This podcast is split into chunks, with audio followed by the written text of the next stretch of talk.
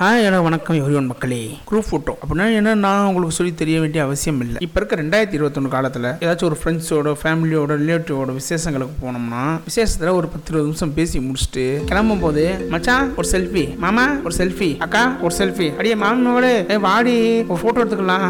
அங்கே என்ன நிற்கிறவ மட்டும் மாமா. ஏடா வாடி போடின்னு கூப்பிடுறேன்னு பார்க்குறீங்களா ஏன்னா உறவும் உரிமையும் அதிகமாக இருக்க இடத்துல வாடி போடின்னு கூப்பிடுறது தப்பு இல்லை. இப்போ இருக்க நாகரிக காலத்தில் நீ வா போ. இப்படி கூப்பிடுறத விட இது ரொம்ப உரிமையான ஒரு பேச்சு. அதே மாரி என்ன அப்படியா? நீ கூப்பிடுன்னு கேட்டா எங்க அக்கா மக எங்க மாமி மக நாங்க அப்படிதான் கூப்பிடுவோம். எங்க அக்காட்ட வேணாம் கேளுங்க. அவங்க வந்துகிட்டு ஏன் என் தம்பிக்கு இல்லாத உரிமையா? எங்க மாமா வந்துகிட்டு ஏன் எங்க அக்காமே என் தங்கச்சி மேல இல்லாத உரிமையா? அவங்க கூப்பிட்டது ஓத மிச்சம். அப்படி சொல்லி நம்மளையும் பெருமைப்படுத்தி விட்டு போயிருவாங்க. சரி கதைக்கு வருவோம். விஜய் ஸ்டோரி பாட்காஸ்ட் சேனலை சப்ஸ்கிரைப் பண்ணுங்க. இந்த கதை பார்த்தீங்கன்னா பேஸ்ட் ஆன் ட்ரூ ஸ்டோரி ஆயிரத்தி தொள்ளாயிரத்தி தொண்ணூத்தி ஒன்பதுல இருந்து ரெண்டாயிரத்தி ஏழு வரைக்கும் நம்ம வீட்டில் இருந்த நேரத்தை விட அதிகமா அதிகமாக இருந்த நேரம் ஸ்கூல் தான். கரெக்டாக சொல்லணும்னா ஃபஸ்ட் ஸ்டாண்டர்ட்லேருந்து எயிட் ஸ்டாண்டர்ட் வரைக்கும். அப்படிப்பட்ட ஸ்கூல்ல நம்ம ஃப்ரெண்ட்ஸ் இருக்காங்கல்ல. அதாவது சின்ன வயசுல இருந்து ஒன்னா இருப்போம் விளையாண்டுருப்போம் சிரிச்சிருப்போம் சண்டை போட்டிருப்போம். மத்தியான சாப்பாட்டு நேரத்தில் அடுத்த வீட்டு தோப்புல போய் மாங்க விளாண்டுருப்போம் இப்படி கூடவே நம்ம ஒரு எட்டு வருஷம் ஒன்னா இருந்த ஃப்ரெண்ட்ஸ் திடீர்னு ஒரு நாள் ஸ்கூல் முடிஞ்சிச்சுப்பா அதாவது ஹை ஸ்கூலுக்கு போங்க. நைன்த்து டென்த்து வேற ஒரு ஸ்கூலில் போய் ஜாயின் பண்ணியிருப்போம். இங்கே ஜாயின் பண்ண போன இடத்துல அங்கே புதுசாக கிடைச்ச ஃப்ரெண்ட்ஸ் இருக்காங்கல்ல. அவங்க வந்து இதாக வர்றான் நான் எயித் எழுதி படித்த ஸ்கூலில் எடுத்த ஃபோட்டோன்னு சொல்லி ஒரு குரூப் ஃபோட்டோ காட்டுவான். அந்த ஃபோட்டோவை பார்க்கும்போது நமக்கு ஒரு விஷயம் ஸ்ட்ரைக் ஆகும். ஆனால் நம்ம எட்டு வருஷம் ஒன்றா படிச்சிருக்கோம் ஃபோட்டோ எடுக்கும் கடைசி வரைக்கும் தோணலையாடா. அப்போ இருக்கும்போது படிக்கும்போது தெரியலை. ஆனால் இப்போ தோணுது.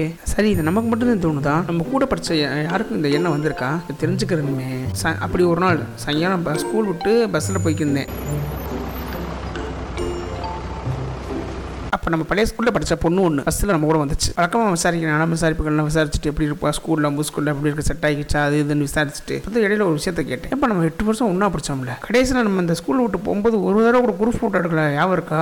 ஆமாடா எனக்கு அது தோணுச்சுடா.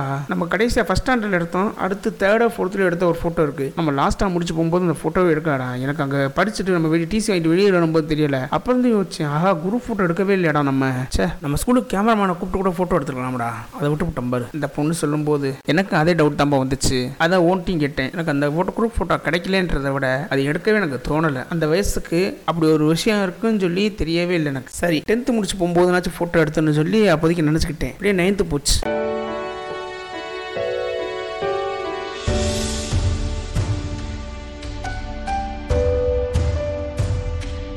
நைன்த்து முடிஞ்சதுமே டென்த்து டென்த்து தான் என் வாழ்நாளில் இன்னைக்கு வரைக்கும் நான் சொல்கிறேன் அதிக அளவு ஸ்ட்ரெஸ் ஃபீல் பண்ணுது. காலையில் ஸ்பெஷல் கிளாஸு அடுத்து ஜென்ரலாக நடக்கிற கிளாஸஸ் அடுத்து பார்த்தீங்கன்னு வச்சுக்கோங்களேன் ஈவினிங் ஏழு மணி எழுதி ஸ்டடி இப்படியே கிட்டத்தட்ட ஒரு ஒரு வருஷம் ஓடிடுச்சு. ஃபைனல் எக்ஸாம் எப்படின்னா பார்த்தீங்கன்னு வச்சுக்கோங்களேன் நைட்டு ஒம்பது மணி வந்து ஸ்டடி வைப்பாங்க ஸ்கூலில் காலையில் கிளம்பி போனோம்னா ஏழு மணிக்கு நைட் ஒம்பது மணிக்கு தான் கூட விடும். ஸ்கூல் விட்டு அடுத்த வீட்டுக்கு போவோம். போயிட்டு அடுத்த நான் கிளம்பி வர்றதுக்கு. எப்படா அந்த எக்ஸாம் முடியும்? எப்படா அந்த ஸ்கூலை விட்டு வெளியே ஓடி போகலாம் அந்த அளவுக்கு என் மைண்ட் இருந்துச்சு. இப்படி இருக்க காலத்தில் எனக்கு அந்த குரூப் ஃபோட்டோன்ற என்னவே மறந்து போச்சு. இப்போயும் எனக்கு அந்த குரூப் ஃபோட்டோ கிடைக்கவே இல்லை. ஆனால் டுவெல்த்தில் எனக்கு ஒரு சர்ப்ரைஸ் இருந்துச்சு. ஃப்ரெண்டு ஒருத்தன் கூட்டிகிட்டு போய் எல்லாத்தையும் குரூப் ஃபோட்டோ எடுத்துட்டான். என் குரூப் ஃபோட்டோ ஆட்டோமேட்டிக்காக என் கைக்கு வந்துருச்சு. ஹாப்பி காலேஜ் போய் நடந்த விஷயங்கள்லாம் வாங்கிட்டீங்கன்னு வச்சுக்கோங்களேன். ஒரு ரெண்டரை வருஷம் நல்லா ஜாலியாக ஓடிச்சு. நான் காலேஜ் படித்தது ரெண்டு காலகட்டத்திலே பார்த்தீங்கன்னு வச்சுக்கோங்களேன். அப்போதையும் பட்டன் ஃபோன்லேருந்து லைட்டாக டச் இதுகளுக்கு மாதிரி வந்துச்சு மொபைல் ஃபோனுக்கு பட்டன் ஃபோன் தான் அதிகமாக இருந்துச்சு. அப்போல்லாம் நம்மளை காலேஜில் சேர்த்து ஃபீஸ் கட்டி படிக்க வைக்கிற பெரிய விஷயம். இதில் ஃபோன் கேட்டால் வாங்கி தர மாட்டாங்க. நான் என்ன பண்ணேன்னா இங்கே வரங்கம்மா லாஸ்ட் செமஸ்டர் ப்ராஜெக்ட்டு சாயங்காலம் எங்கள் ப்ராஜெக்ட் சென்டருக்கு அனுப்புவாங்க.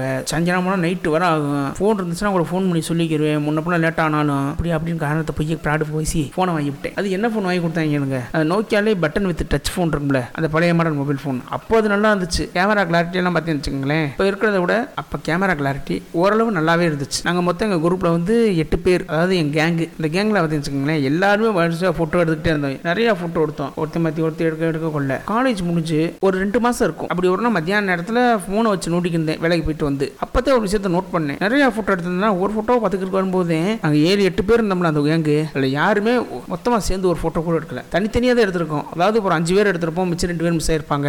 அடுத்து ஒரு ஆறு பேர் எடுத்திருப்போம் மிச்சம் ரெண்டு பேர் மிஸ் ஆயிருப்பாங்க. இப்படியாவது இருந்திருக்கு. இதை விடுத்து நாங்கள் ஒரு ஃபோட்டோ கூட கேங்காக சேர்ந்து எடுக்கல. டூர் பொறுத்தவரைக்கும் நாங்கள் டூர் போனோம். வெளியில் ஊர் சுற்றணும் எல்லாமே பண்ணோம். ஆனால் அந்த ஃபோட்டோ மட்டும் கிடைக்கவே இல்லை. சரி எங்கே உயிர போகிறாங்க நம்ம காலேஜ் ஃப்ரெண்ட்ஸ்லாம் சொல்ல தேவையில்லை. எப்படினாலும் ஒரே சரௌண்டிங்கில் தான் இருக்கும். ஏன்னாச்சும் ஒருத்தவங்க விசேஷம் அதாவது நம்ம ஃப்ரெண்டு வீட்டு விசேஷங்கள் போகும்போது மொத்தமாக ஒரு குரூப் ஃபோட்டோ எடுத்துக்கலாம்னு நினச்சேன். ஆனால் அப்படி நினச்சது தான் பார்த்தீங்கன்னு வச்சுங்களேன் ரெண்டாயிரத்தி பதினாலு ஆரம்பித்து ரெண்டாயிரத்தி இருபத்தொன்று ஆச்சு. இன்ன வரைக்கும் எனக்கு அந்த குரூப் ஃபோட்டோ கிடைக்கவே இல்லைங்க.